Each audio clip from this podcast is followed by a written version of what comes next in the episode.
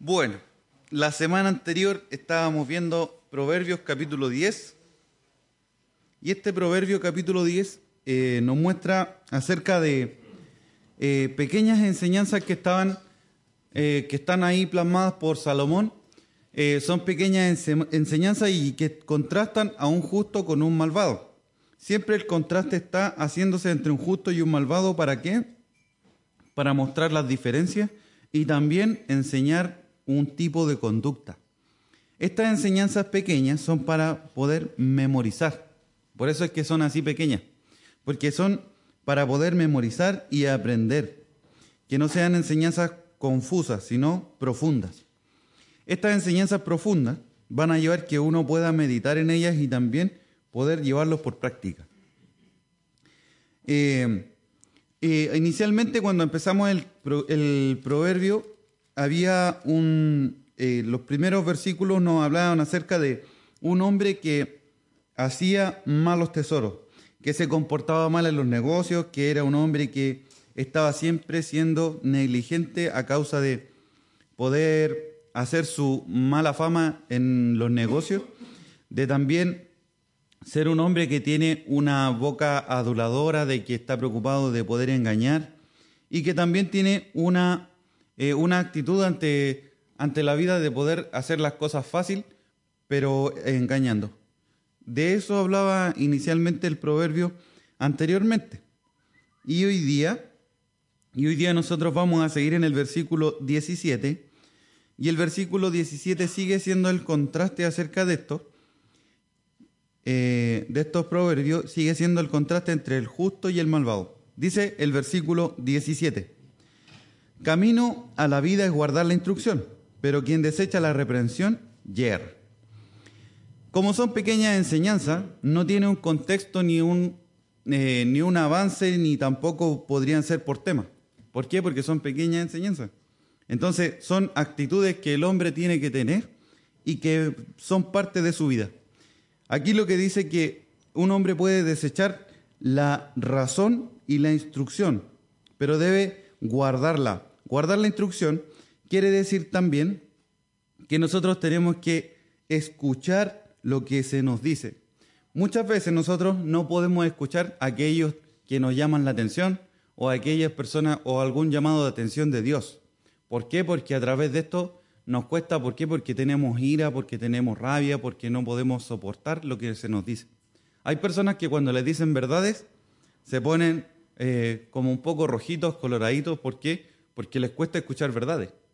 Incluso se ponen un poco incómodos. ¿Por qué? Porque cuando escuchan la verdad no les gusta escucharla. Entonces, eso suele pasar dentro de nuestra familia también, dentro de nuestra relación de matrimonio con nuestros hermanos. ¿Por qué? Porque nosotros no somos capaces de escuchar verdades. Algo que el hombre no tiene que hacer, porque el hombre debería ser capaz de poder tener un carácter manso en donde pueda escuchar razones. Y sean duras o sean blandas. Nosotros en la casa tenemos un ejercicio. Tenemos los cinco minutos de la verdad y lo hacemos el, le hacemos el ejercicio con, con, los hijos y todo ahí, estamos ahí, ya. Vamos a hacer cinco minutos para la Antonia, cinco minutos al Josué, y empiezan ahí sus demandas acerca de lo que molesta.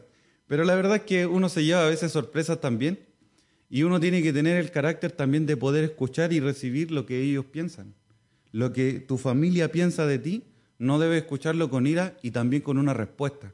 Porque a veces nosotros estamos muy listos para la respuesta pero no estamos listos para escuchar las demandas. Así que necesitamos eh, tener un oído de instrucción. Dios a veces usa a nuestra familia, a nuestros hijos, la palabra de Dios, por supuesto, para poder llamarnos la atención. Y tenemos que tener un carácter de guardar la instrucción. Pero quien la desecha eh, se equivoca, se descuida. Quien desecha la instrucción se va a descuidar siempre y va a caminar por un camino totalmente eh, enorgullecido de lo que él hace, de sus capacidades, confiado. Pero tenemos que tener cuidado de confiar mucho en lo que nosotros hacemos. ¿Por qué? Porque el orgullo nos va a llevar por mal camino y nos va a llevar a caer también. No se crea inteligente ni capaz, porque la inteligencia y la capacidad del hombre no son ninguna cuando está solo necesita esto depender de Dios. El versículo 18 dice, el que encubre el odio es de labios mentirosos y el que propaga calumnia es necio. El 18 está hablando de un hombre que encubre el odio. Este tipo de hombre es el que no es capaz de enfrentarse a los problemas. Un hombre que guarda el odio es el que calla cada cosa que le pasa y después comienza a odiar. Cuando yo callo algún tipo de problema que paso con alguna persona, ese se transforma en odio en mi corazón. Cuando se transforma en odio, esto empieza también a provocar que el comentario hacia otras personas, pero no enfrente de él, sino que empieza a ocasionar un odio y también calumnia, empieza el chisme. Por lo, por lo que este hombre que encubre el odio es aquella persona que sonríe delante de cualquiera, pero esconde las verdades que pueda decir. No lo dice. Yo creo que de una de las cosas muy buenas que tienen que tener los hombres, sobre todo, es el ejemplo poder decirse las verdades frente a frente. Porque para eso no tiene que pelear, no tiene que, eh, no tiene que a lo mejor enojarse, sino que tiene que aprender a decir lo que usted siente y las verdades. Porque si no, van a ser algo que se va a criar en su corazón y pronto va a ser una molestia, no se va a querer juntar, y después que no se quiera juntar con esa persona, se va a transformar en odio. Así pasa. Así pasa siempre y después terminan las divisiones de la iglesia, los problemas dentro de la iglesia, un montón de cosas que no tienen que pasar. Así también se forma el chisme, hablando de otros de una mala manera. Eh, por eso, como hombres, tenemos que aprender a hablar lo que nosotros nos pasa y lo que usted siente y el malestar que tiene para que salga de las dudas, para que salga de, de las dudas que usted tiene contra su hermano, para que usted salga de eh, el pequeño cuestionamiento que anda por ahí dan, revoloteando. Es interesante poder hablar porque uno sale edificado de repente de estas situaciones, sale muy edificado. Hay veces que uno tiene, eh, está totalmente equivocado, quizá, de lo que piensa y porque no lo habló, no lo sabe. Así que es muy recomendable hablar y enfrentar. Versículo 19 dice, en las muchas palabras no falta pecado, mas el que refrena sus labios es prudente. Siempre está hablando mucho de la boca del hombre. Y en este versículo 19 está hablando de las muchas palabras. Las muchas palabras son aquellas que nosotros podemos estar hablando en abundancia por sobre de lo que pensamos. Tenemos un pensamiento, pero hablamos mucho más de aquello. Y esto puede ser eh, con un concepto de mí, de mis logros, de lo que yo soy. Puedo tener muchas palabras, pero eh, eso también, si yo tengo muchas palabras acerca de mi concepto, puedo caer en orgullo. Si tengo muchas palabras también eh, con otros, puedo caer en el chisme. Puedo hablar mal de otro. ¿Por qué? Porque empiezo hablando algo eh, a lo mejor tengo una idea, pero también voy a empezar a condimentar la idea con cosas que pienso y que supongo. Las suposiciones son terribles. ¿Por qué? Porque usted siempre supone lo que podría ser, pero no es claro. Una suposición es un pensamiento de su mente y no es claro. Entonces, como hombres debemos ser claritos y poder decir lo que pensamos, pero nunca suponer nada. Yo he escuchado conversaciones de mujer que a veces empiezan a comentar entre ellas hoy y, empiezan a hacer una historia, pero termina y es increíble porque arman una historia pero tremenda. Y eso no es de hombre. Los hombres no deberían ser así eh, con una actitud en la cual nosotros empezamos a hablar más de lo normal. Por eso nuestro concepto de otros tiene que ser el que usted conoce y sabe y que ha escuchado, pero no se haga suposiciones. Eh, y el concepto también acerca de las cosas que pasan en la iglesia, porque esto también es algo peligroso. De repente nosotros en la iglesia tenemos un concepto de la iglesia, pero este concepto de la iglesia yo aprovecho también de entregar las molestias que tengo dentro de la iglesia. Y esto pasa con las muchas palabras. ¿Por qué? Porque yo empiezo a hablar con hermanos. El último que habló mucho y que Dios lo condenó gravemente, o sea, no el último, yo creo que uno de los, que fue Acán. En el Antiguo Testamento el hombre, hablando, hablando, compartió con muchos y empezó a arrastrar a su familia y al final todos se fueron muy mal eh, en el Antiguo Testamento. Nosotros también con muchas palabras podemos arrastrar a gente y podemos también mostrar nuestro malestar conversando o teniendo conversaciones más, más allá de lo que pensamos. Esto puede darse dentro de la iglesia y pasa con la abundancia de las palabras. El varón, el hombre, tiene que estar preparado para hablar lo justo, para hablar lo que solamente es justo y de ahí callar. No significa que nosotros no, no hablemos ni tampoco andemos preocupados de medirnos, pero no hablar demasiado. Eh, antes de poder tener una conversación, antes de poder eh, usted tener una opinión, tiene que verificar las verdades. ¿Por qué? Porque hay veces que nosotros hablamos solamente, pero no verificamos si es verdad lo que estamos hablando. Y tenemos que tener esa verificación de verdades.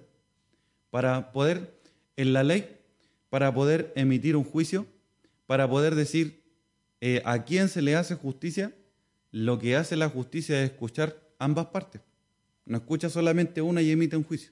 Siempre se escuchan las dos partes. Cuando yo escucho las dos partes, entonces puedo emitir, emitir un juicio.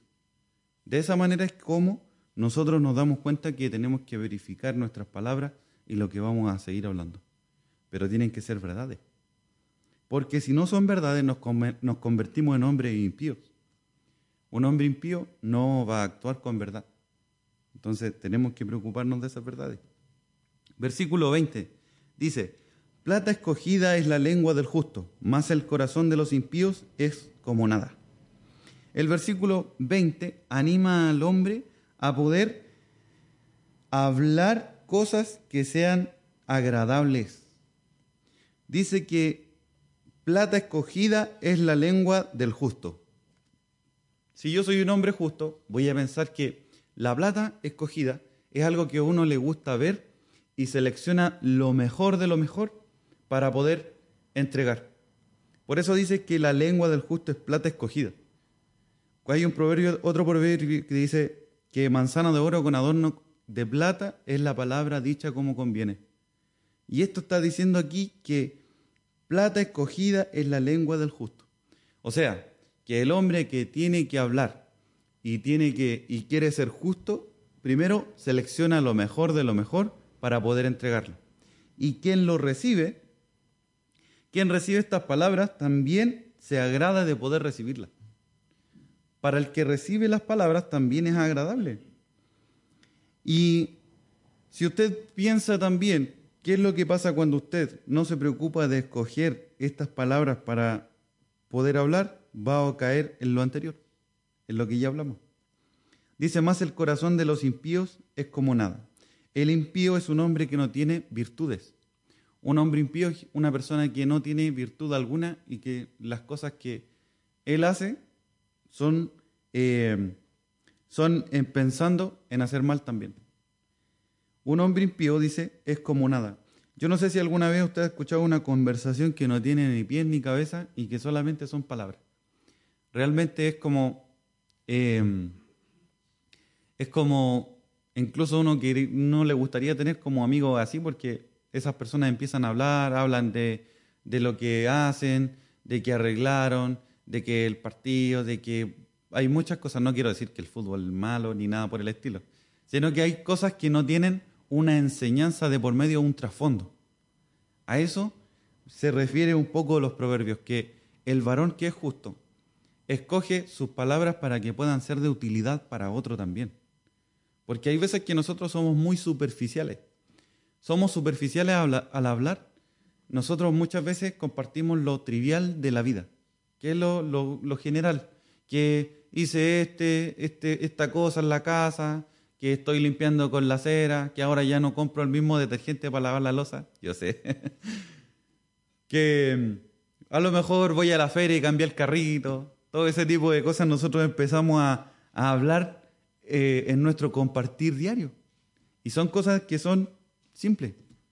Pero la verdad es que el hombre tiene que seleccionar algo que sea de su vocabulario para poder también ayudar, edificar, crecer entre nosotros. Que sean cosas que vayan eh, en crecimiento para todos. Si nosotros tuviéramos una comunión buena con Dios, si nosotros tuviéramos un, eh, una excelente comunión con Dios, nuestras conversaciones pasarían de lo trivial a la edificación. Porque usted compartiría con su hermano, compartiría aquellas cosas que Dios le está mostrando a diario. Entonces cuando Dios le muestre a diario, usted le compartiría esos versículos a su hermano y el hermano que recibe el versículo bíblico le va a edificar, lo va a aplicar en su familia, lo va a aprender su hijo, su hijo lo va a compartir con sus compañeros y así se multiplica la edificación. Cambia un montón, cambia un montón. Por eso el hombre tiene que también escoger lo que habla, escoger lo que piensa. El corazón del impío, por supuesto, que es como nada. ¿Por qué? Porque siempre va a estar pensando en algo simple. Un corazón de impío. el versículo 21 dice, los labios del justo apacientan a muchos, mas los necios mueren por falta de entendimiento. Otra vez empezamos a hablar de la boca. Y aquí dice que los labios del justo apacientan.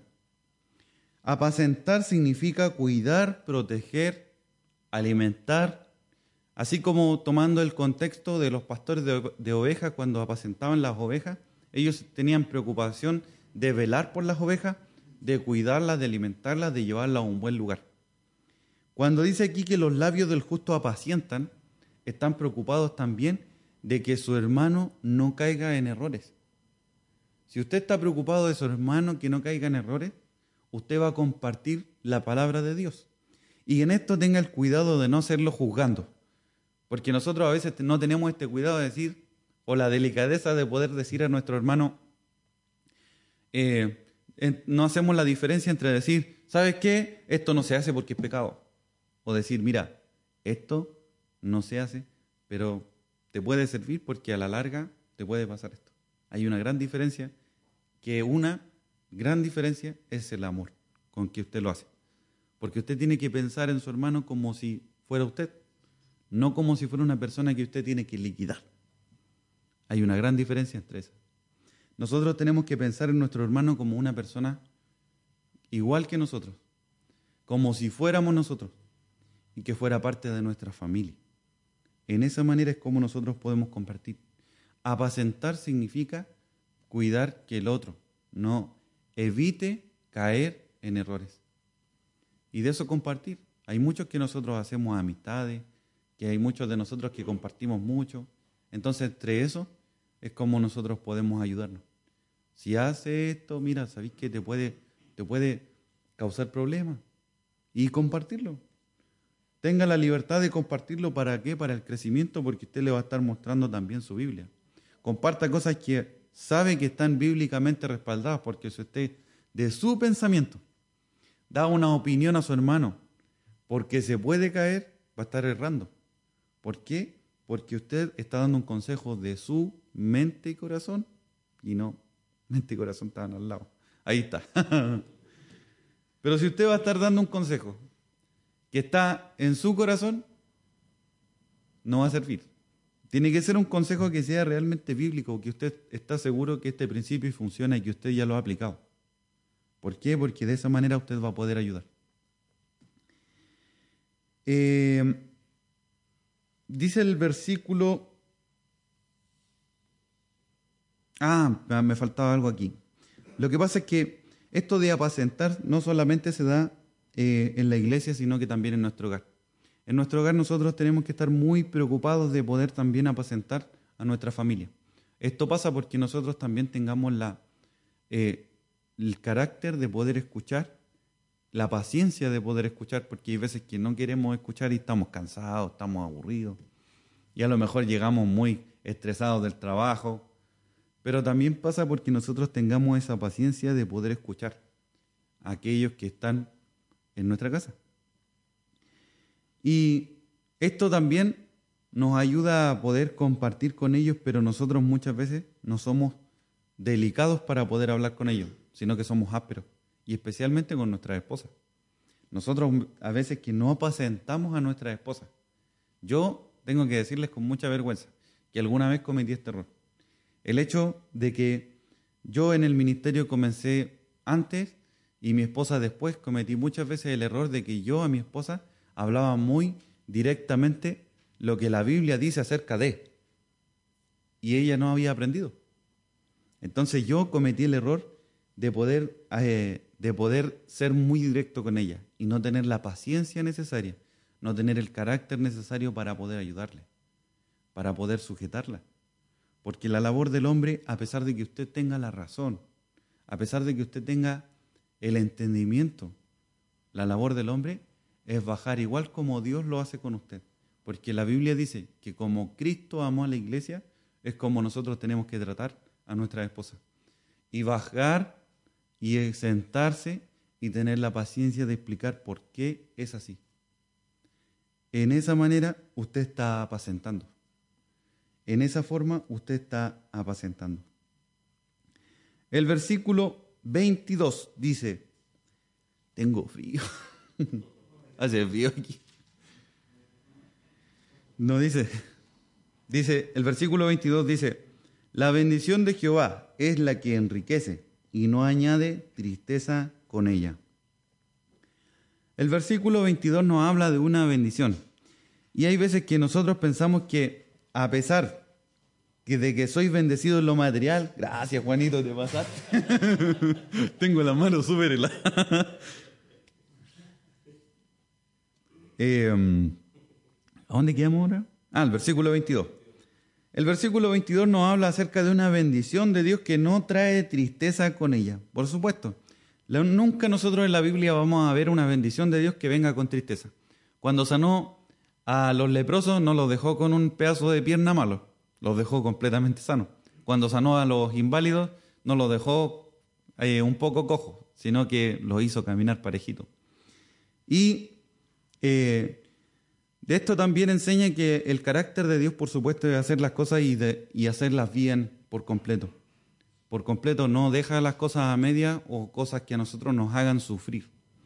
Y esto a veces nosotros lo pensamos acerca de los bienes materiales que nosotros tenemos. Los bienes materiales muchas veces a nosotros nos sirven para pensar que Dios nos bendijo, pero no es así.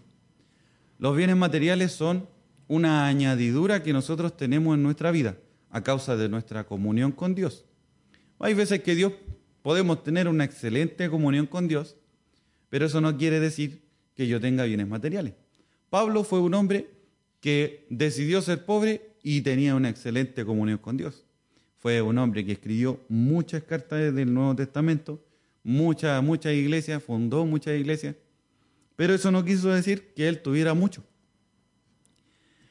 Por eso es que nosotros a veces relacionamos estas dos como si fuera una eh, un arrastre. Si yo tengo más comunión con Dios, entonces viene el arrastre de lo material. Y esto no es así. Nosotros tenemos que pensar que las bendiciones de Dios son siempre espirituales. La bendición de Dios son siempre espirituales. Y la añadidura son aquellas cosas que pueden venir quizá materiales. Pero siempre las bendiciones de Dios son espirituales.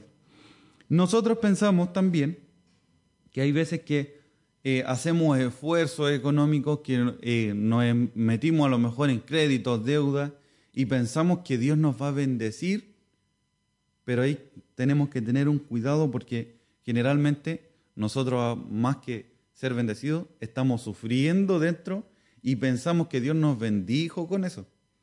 Aquí hay una línea súper delgadita y pónganme atención por favor porque después van a decir, no, si tengo que hacerlo. Cuando nosotros pensamos en que quizás nos endeudamos y decimos, ah, Dios nos dio esto, Dios nos dio este bien, entonces nosotros después sufrimos pagando, tiene que usted evaluar si realmente era una bendición de Dios o fue una intención de mi carne que me movió a adquirir el bien. ¿Ya? Pero la bendición de Dios es lo que viene sin que usted cause el esfuerzo ni el dolor. Hay veces que nosotros pensamos que incluso tenemos que trabajar más para que Dios nos bendiga, pero no es así. Dios nos va a bendecir a medida que nosotros tengamos tiempo de oración con Él y Él nos dirija qué hacer, que es totalmente al revés de como muchas veces lo hacemos. Hay veces que nosotros pensamos, ejecutamos y oramos. Tiene que ser totalmente al revés. Tenemos que orar, ver dónde Dios nos dirige y según donde nos dirija, entonces nosotros tomamos una decisión. y que posiblemente sea a lo mejor la puerta abierta de a lo mejor crédito, de a lo mejor cosas que están dispuestas en el mundo. Pero con el cuidado de que nosotros tenemos que tener tiempo de oración con Dios. Si yo no tengo ese tiempo de oración, posiblemente vaya al sufrimiento porque no tomé una decisión espiritual. ¿Por qué? Porque la decisión espiritual es filtrada por Dios. ¿Cuál es el filtro que hace Dios acerca de esas decisiones espirituales? Es que primero Dios me dice y me pregunta si realmente me va a servir. Dios evalúa primeramente si lo que yo voy a adquirir del mundo no me va a alejar en su comunión con Él. Dios lo va a ir filtrando. Dios va a filtrar si esta motivación que yo tengo no es una motivación carnal. Por eso es que nosotros tenemos, ¿por qué? Porque hay veces que nosotros nos esforzamos y hay familias que empieza a trabajar la esposa, empieza a trabajar el esposo, pero la tristeza después viene para los hijos. La tristeza después y el pago es familiar. ¿Por qué? Porque no hay comunión en la familia. Entonces, será la bendición. Bendición de Dios. La bendición de Dios no trae tristeza consigo. Entonces, hay veces que nosotros pensamos que Dios nos está bendiciendo a través de nuestro esfuerzo y no es así. Nosotros tenemos que ser dirigidos por Dios para poder decidir en este tipo de cosas. Y si y ver si realmente Él nos dijo que sí, entonces no deberíamos pasar dolor. Eh, dónde? Ah, en el 22, ¿qué? Ya. Así que esa es la bendición, la bendición de Dios, pero también tenemos un aspecto en la bendición de Dios en la que Dios se encarga de aquellas cosas que nosotros necesitamos. Dios nos va a bendecir y Dios nos va a cuidar en aquellas cosas que necesitamos. Y eso es lo que dice la Escritura también acerca del afán y la ansiedad. ¿Qué es lo que dice? Que Él va a añadir, eh, buscad primeramente el reino de Dios y su justicia y todo lo demás se va a añadir. Eso es lo que dice la Biblia acerca del afán y la ansiedad. Pero nosotros a veces pensamos en que esto todo va a venir a causa de nuestro esfuerzo, de nuestra motivación, de nuestra capacidad, de nuestra... Y pensamos solamente en eso y de esa manera entonces podemos acoplar a Dios. Pero Dios no es así. Dios nos bendice cuando Él quiere y estima conveniente, en el tiempo que Él desea y para lo que realmente Él sabe que no nos va a alejar de Él. Y así de esa manera nos vamos a acarrear tristeza a causa de estas bendiciones. Eh, el versículo 23 dice aquí, el hacer maldad es como una diversión al insensato, más la sabiduría recrea al hombre de entendimiento. El versículo 23 nos deja muy clarito que el hombre que es malo se divierte con las cosas malas. Este hombre que se divierte con las cosas malas, por supuestamente que es un hombre muy condenado. Dice la Biblia en Juan 3:19 que la condenación es porque la luz vino al mundo y los hombres amaron más las tinieblas que la luz, porque sus obras eran malas. El hombre es condenado no por pecador, sino porque amó hacer más lo malo. Por eso es condenado. Nosotros somos pecadores que nos vamos a ir al cielo. Yo peco todos los días. Eh, y como somos pecadores que nos vamos a ir al cielo, entonces la condenación vino al mundo. ¿Por qué? Porque el hombre decidió amar más lo malo. Cuando yo amo más lo malo, es porque he decidido también he decidido también agradarme con el pecado. Y no estoy dando cuenta acerca de, no me estoy dando cuenta en Dios qué es lo malo que estoy haciendo y me termina agradando. Nosotros cometemos el error como hombres también de no dejar que Dios tome el espacio de, nuestro, de nuestra diversión. No nos dejamos ese espacio de entender que Dios se meta en el espacio de nuestra diversión. ¿Por qué? Para recrearnos a veces hacemos cosas similares a lo que el mundo hace. Hacemos cosas muy similares. Y por eso es que muchas veces nos equivocamos. Nosotros tenemos que dar el espacio a Dios para poder reaprender nuestra forma de diversión, nuestra forma de expansión.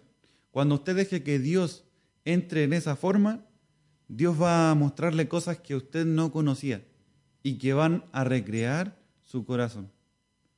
Yo no descubrí que me gustaba leer hasta que dejé que Dios entrara a mi corazón y dejé que Él usara ese espacio de donde yo me recreara. Porque hay veces que uno piensa en que, ah, ya voy a tener tiempo de, de libertad, a ver qué puedo hacer. Y entonces nuestra vista se pone en el mundo. Eso es lo que Dios no quiere hacer. Que Él quiere cambiar esa forma y ese formato. Quiere cambiar el formato que nosotros traemos del mundo. ¿Para qué? Para divertirnos a su forma. Para que nosotros nos cautivemos con esa forma y sea una, eh, una alegría duradera, no temporal.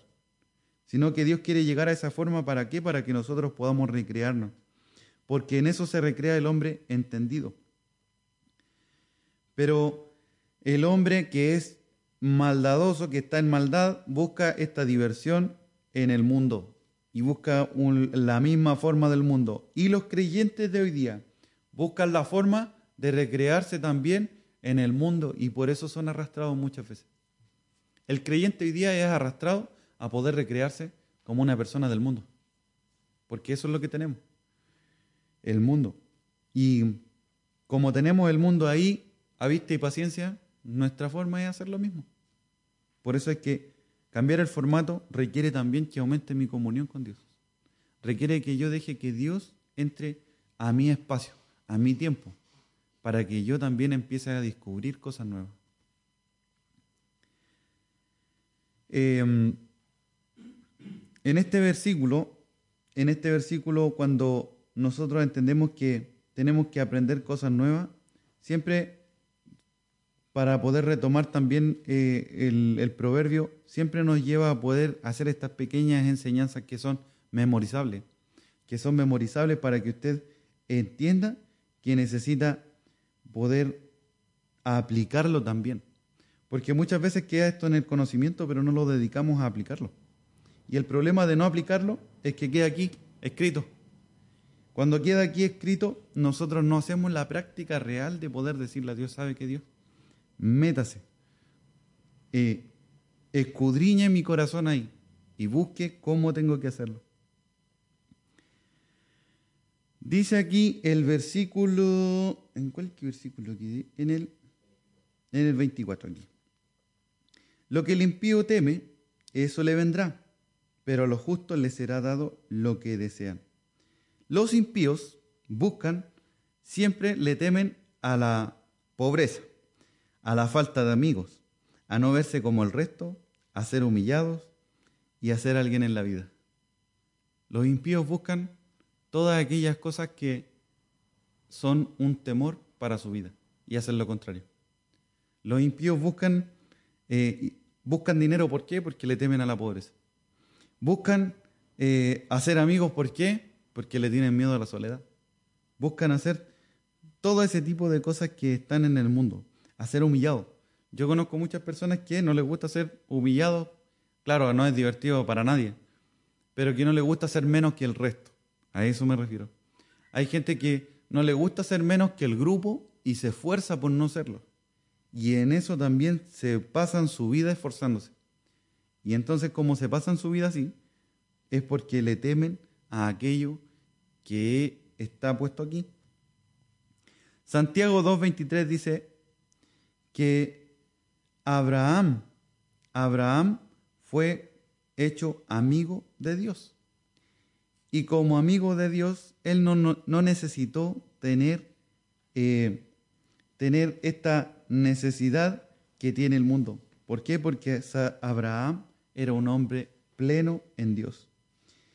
Dice aquí que los justos les será dado lo que desean.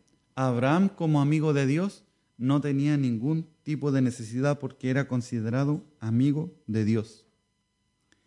Resulta que muchas veces el creyente piensa que puede necesitar esto o aquello, pero la verdad que nosotros tenemos que ser exactamente como un hombre de Dios que sabe y entiende que Dios suple todo aquello que el mundo tiene por carencia.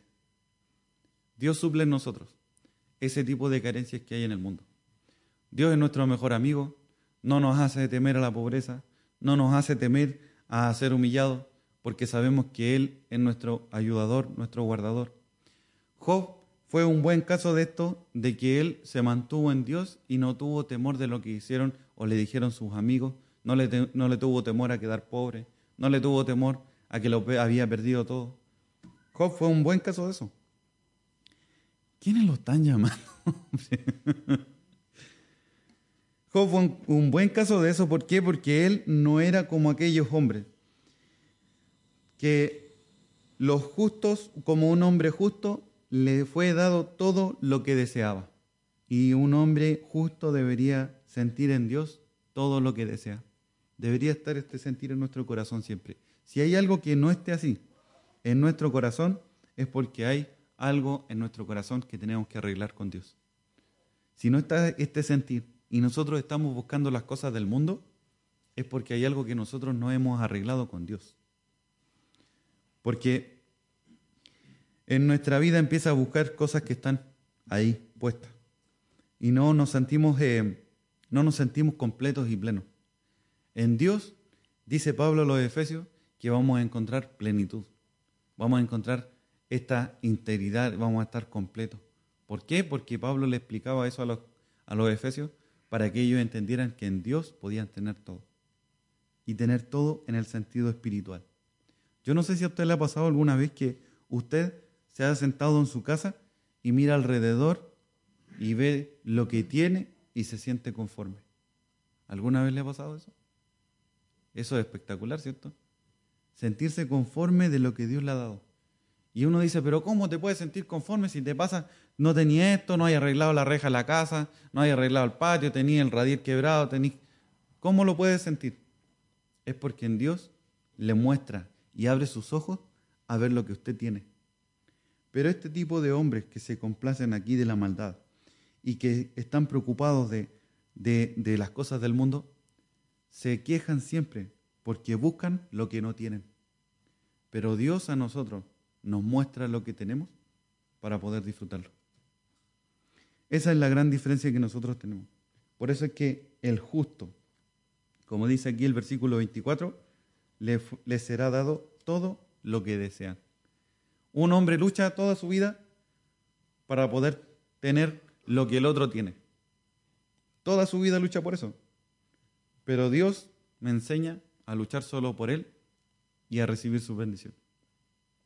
El versículo 25 dice, como pasa el torbellino, así es el malo, no permanece, mas el justo permanece para siempre. El versículo 25 nos enseña a aquel eh, malo que pasa como el torbellino. El torbellino es un remolino que nosotros conocemos que pasa ahí, que se eleva y da vueltas por un ratito, unos minutos, y se deshace. Pero más el justo permanece para siempre. Está hablando acerca de eh, de una permanencia en el tiempo. Yo creo que cuando Salomón escribió este proverbio estaba pensando en su padre. La memoria que todos tenían de David llegó hasta el Nuevo Testamento siendo un rey que pasó hace mucho tiempo y era uno de los primeros reyes que pasó por el pueblo de Israel. Empezó a gobernar, pero todos tenían memoria de David en el tiempo. La memoria del hombre justo pasa en el tiempo, persevera y después lo recuerdan de una buena manera. A pesar de los errores, a pesar de los problemas que tuvo David en su familia, pero fue recordado. ¿Por qué? Por considerar su nombre justo. Dios lo estimaba y fue considerado justo. Justo, por favor, no se malentienda la palabra justo. La palabra justo quiere decir que usted es un hombre justificado, no que sea perfecto. La palabra perfección es de, para Dios. Ninguno de los que estamos aquí somos perfectos. Sí somos justos porque Dios nos hizo justos cuando Él murió en la cruz por nosotros. Nada más que eso. Somos considerados justos por Dios por la muerte de Jesucristo. Cuando Jesucristo murió, Él nos hizo justos a nosotros y por eso, si nosotros perseveramos en eso, vamos a ser considerados justos también. Pero la memoria del justo permanece para siempre, así como lo hicieron los grandes hombres de Dios y que nosotros hoy día tenemos el privilegio también de conocer a través de la Biblia. El versículo 26 dice, como el vinagre a los dientes y como el humo a los ojos, así es el perezoso a los que lo envíen. Aquí el proverbio nos enseña que la pereza no es buena. así que vamos despertando. No. Todos los que están durmiendo aquí, no. La pereza no es buena. ¿Por qué? Porque aquí este hombre que era tan sabio, Salomón, empieza a explicar y decir, ¿sabe qué?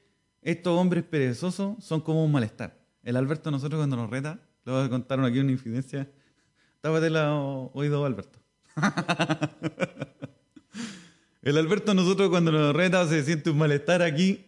Él hace el mismo, el mismo. Yo cuando leí este versículo me acordé de él porque dice, como vinagre los dientes y como humo los ojos, y es así. Algo que es molesto. ¿Por qué? Porque hay pereza en nosotros. Y cuando hay una molestia, habla de este hombre perezoso. El hombre perezoso genera una molestia a quienes trabajan con él y que están con él.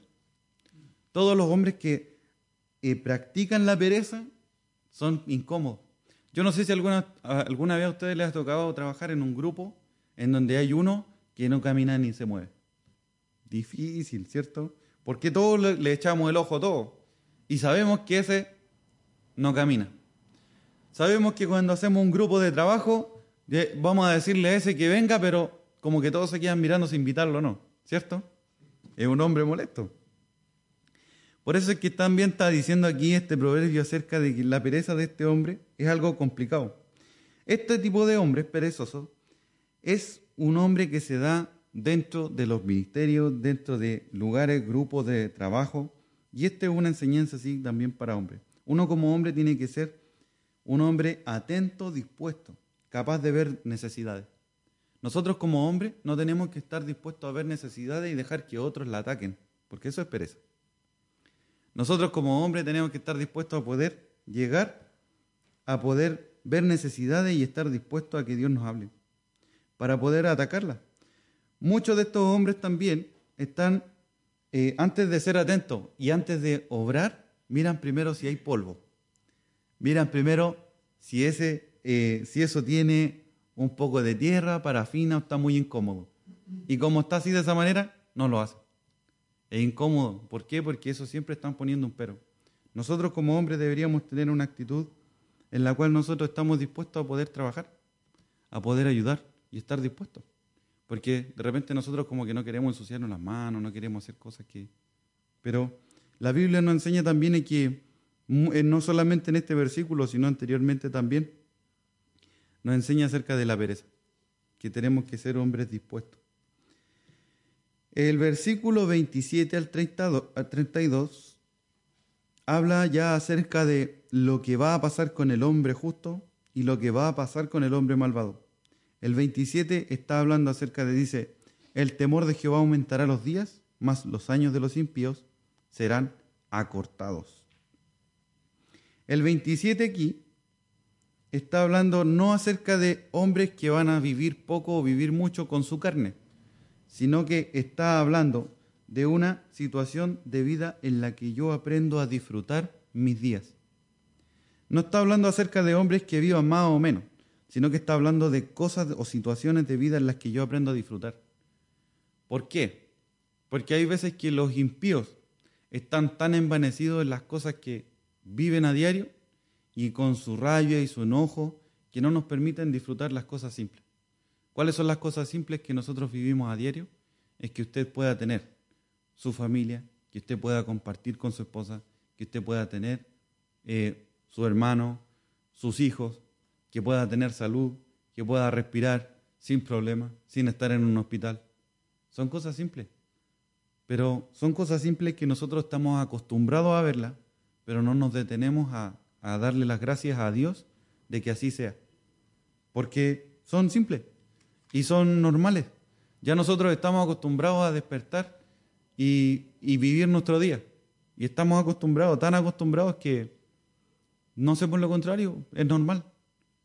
Pero el hombre que realmente entiende de sus días que se aumenten es porque usted forma una conciencia de poder disfrutar lo que en su vida hoy día hay. Y algunos pueden decir, no, pero es que yo tengo muy poco. Pero eso poquito, Dios lo hace muy grande. Porque a nosotros nos hace darnos cuenta de lo que tenemos. Nos hace valorarlo. Valorarlo y también disfrutarlo. Y eso es parte de nuestra vida con Dios. No, por supuesto que no se trata aquí de saber cuántos años más vamos a vivir, sino que cómo los disfrutamos.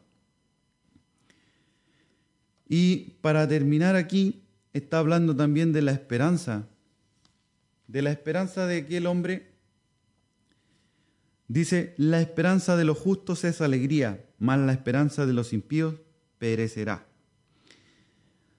Siempre eh, el hombre justo tiene una garantía, que sabe cuál es su esperanza. Nuestra esperanza, por supuesto, la esperanza eh, durante toda la vida del cristiano ha sido desde el Antiguo Testamento al Nuevo Testamento, siempre ha tenido una esperanza en el que cree en Dios. Dios le dijo a los antiguos, va a venir, un, va a venir una salvación, va a venir un profeta, va a venir un Mesías. Después cuando vino el Mesías, vino Cristo y después a nosotros nos fue entregada la Biblia y va a ser entregada también el momento en que nosotros nos encontremos con Jesucristo y venga la redención del hombre. Siempre Dios está dando una esperanza a aquel que es justo, pero no así la gente que no, que decide ser impío por su propia voluntad y amar la maldad. Esa gente, por supuesto, recibe una esperanza muy superficial. ¿Por qué? Porque se complace decir, bueno, si tengo mi aseguro, eh, mi, futuro, mi futuro, mi futuro, ya estoy enredado ya. mi futuro asegurado, ese es mi esperanza. ¿Por qué? Porque tengo algunos sitios, tengo algunos bienes y ese es mi seguro. Algunas personas piensan en su dinero o en sus circunstancias o en su trabajo o en su carrera, que va a ser su seguro. Pero el creyente no. Y nosotros tenemos que tener la actitud de que podemos decir, mi esperanza es Jesucristo. Nosotros tenemos una esperanza. El 29 dice, el camino de Jehová es fortaleza al perfecto, pero es destrucción a los que hacen maldad. Aquí como está hablando siempre del justo y está haciendo esta comparación, está hablando acerca de que Dios es una fortaleza al perfecto. ¿Cómo es la fortaleza que Dios provee al, que Dios provee al perfecto? Da ánimo, da un espíritu vivo, da y provee de fortaleza espiritual en la que nosotros nos podemos cimentar y parar y no angustiarnos a pesar de las dificultades. Cuando Pablo le, hablaba a los efesios, le explicaba y le decía que ellos debían fortalecerse en Dios y en el poder de su fuerza. Y aparte de esto le enseñó acerca de la armadura de Dios. ¿Por qué? Porque el hombre necesita una fortaleza espiritual para vivir.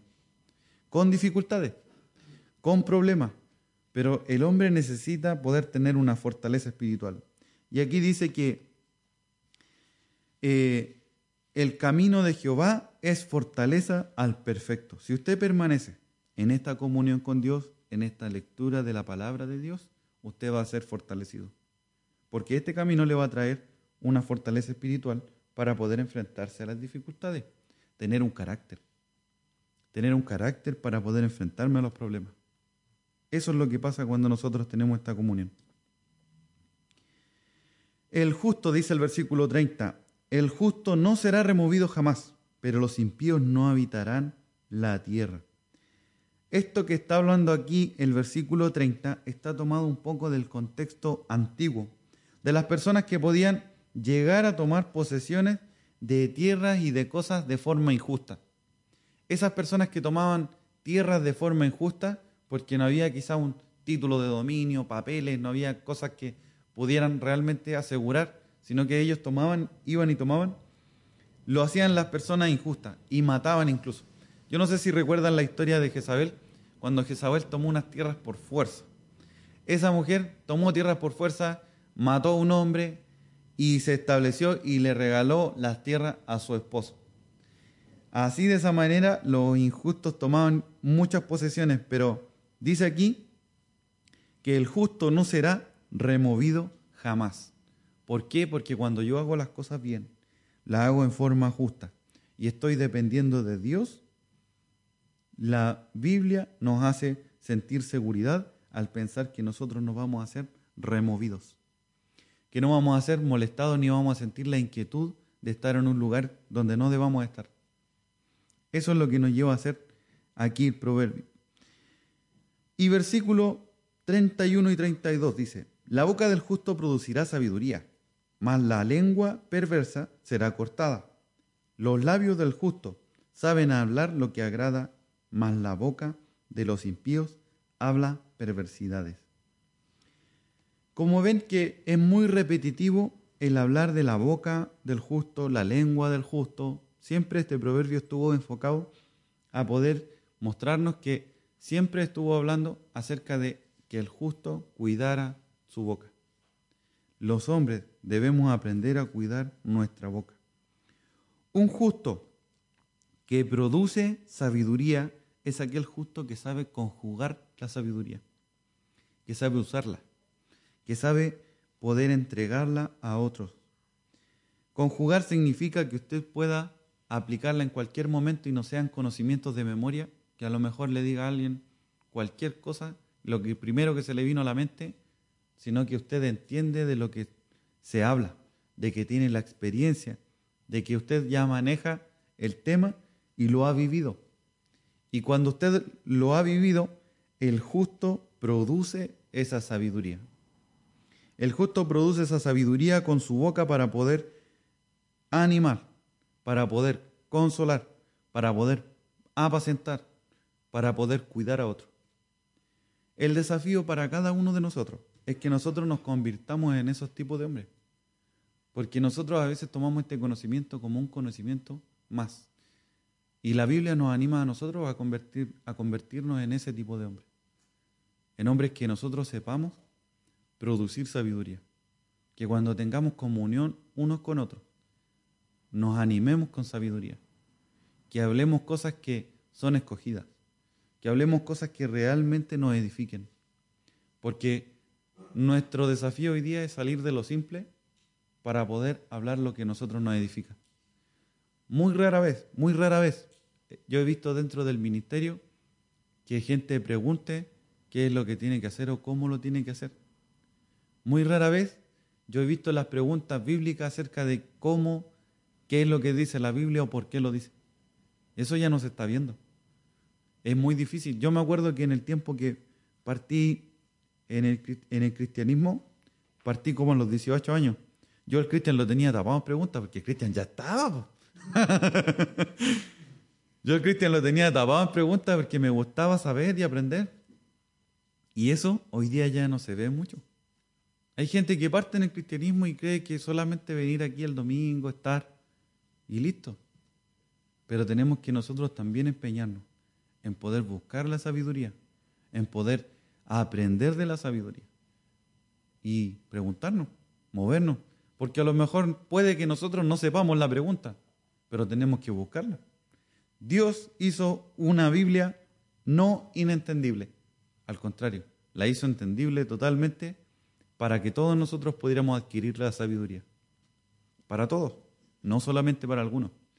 Y es por eso que nosotros tenemos que aprender también a cómo hablar, cómo decir, cómo eh, apacentar me gustaría mucho poder ver a los mayores enseñándole a los jóvenes.